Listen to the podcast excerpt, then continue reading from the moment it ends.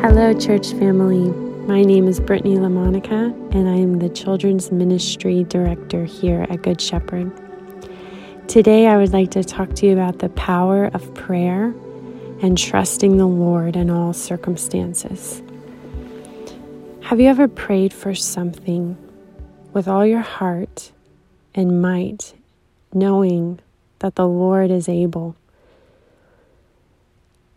and finding that His good answer was no?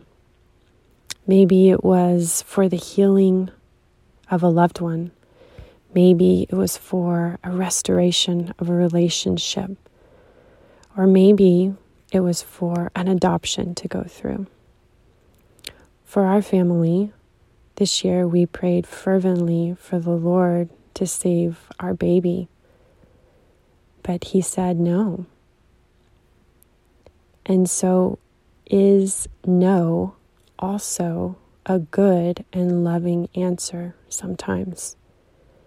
when I think about this in my own life as a parent, my children can sometimes ask for something, something good that they think is what's best for them at that time. And my good and loving answer can be no, no, or wait. A lot of times in conversation, when the Lord says yes to our prayers, we say, The Lord's just answering prayers. And that is something to celebrate. But can no or wait also be a good answer? A hard answer, but a good answer.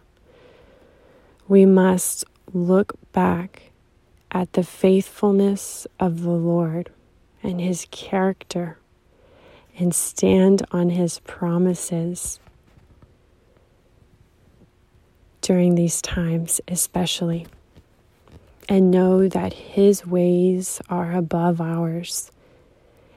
And though we may not see the big picture of what He is weaving together, we can trust that each moment we are held by Him. And whatever we're going through has a purpose. And if it includes suffering and trials, then we know that it is producing endurance and a genuineness of our faith, which the Bible says is of greater value than gold. I'd like to lead us in a prayer. First, a prayer not of my own words, but so beautiful. And it goes like this Great God, in public and private, in sanctuary and home, may my life be steeped in prayer, filled with the spirit of grace and supplication. Each prayer perfumed with the incense of atoning blood. Help me, defend me, until from praying ground I pass to the realm of unceasing praise, urged by my need, invited by thy promises, called by thy spirit. I enter thy presence, worshiping thee with godly fear, awed by thy majesty, greatness, glory, but encouraged by thy love. I am all poverty as well as all guilt having nothing of my own with which to repay thee, but I bring Jesus to thee in the arms of faith, pleading his righteousness to offset my iniquities, rejoicing that he will weigh down the scales for me and satisfy thy justice. I bless thee that great sin draws out great grace that although the less sin deserves infinite punishment because done against an infinite God, yet there is mercy for me. For while guilt is most terrible, there thy mercy in Christ is most free and deep. Bless me by revealing to me more of his saving merits, by causing thy goodness to pass before me by speaking peace to my contrite heart.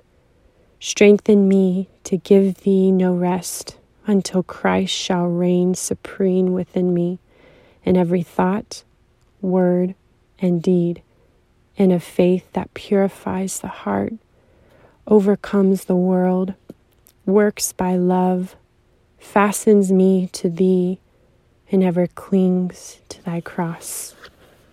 And now, in my own words, Lord, we thank you for everything you are doing. And we know that we don't have to understand to trust you and to have faith in you. I pray that we are a church that prays unceasingly, that we never stop giving you praise and glory, Lord. And I pray that we are always joyful in hope, patient in affliction, and faithful in prayer. We love you. It's in Jesus' holy name we pray. Amen.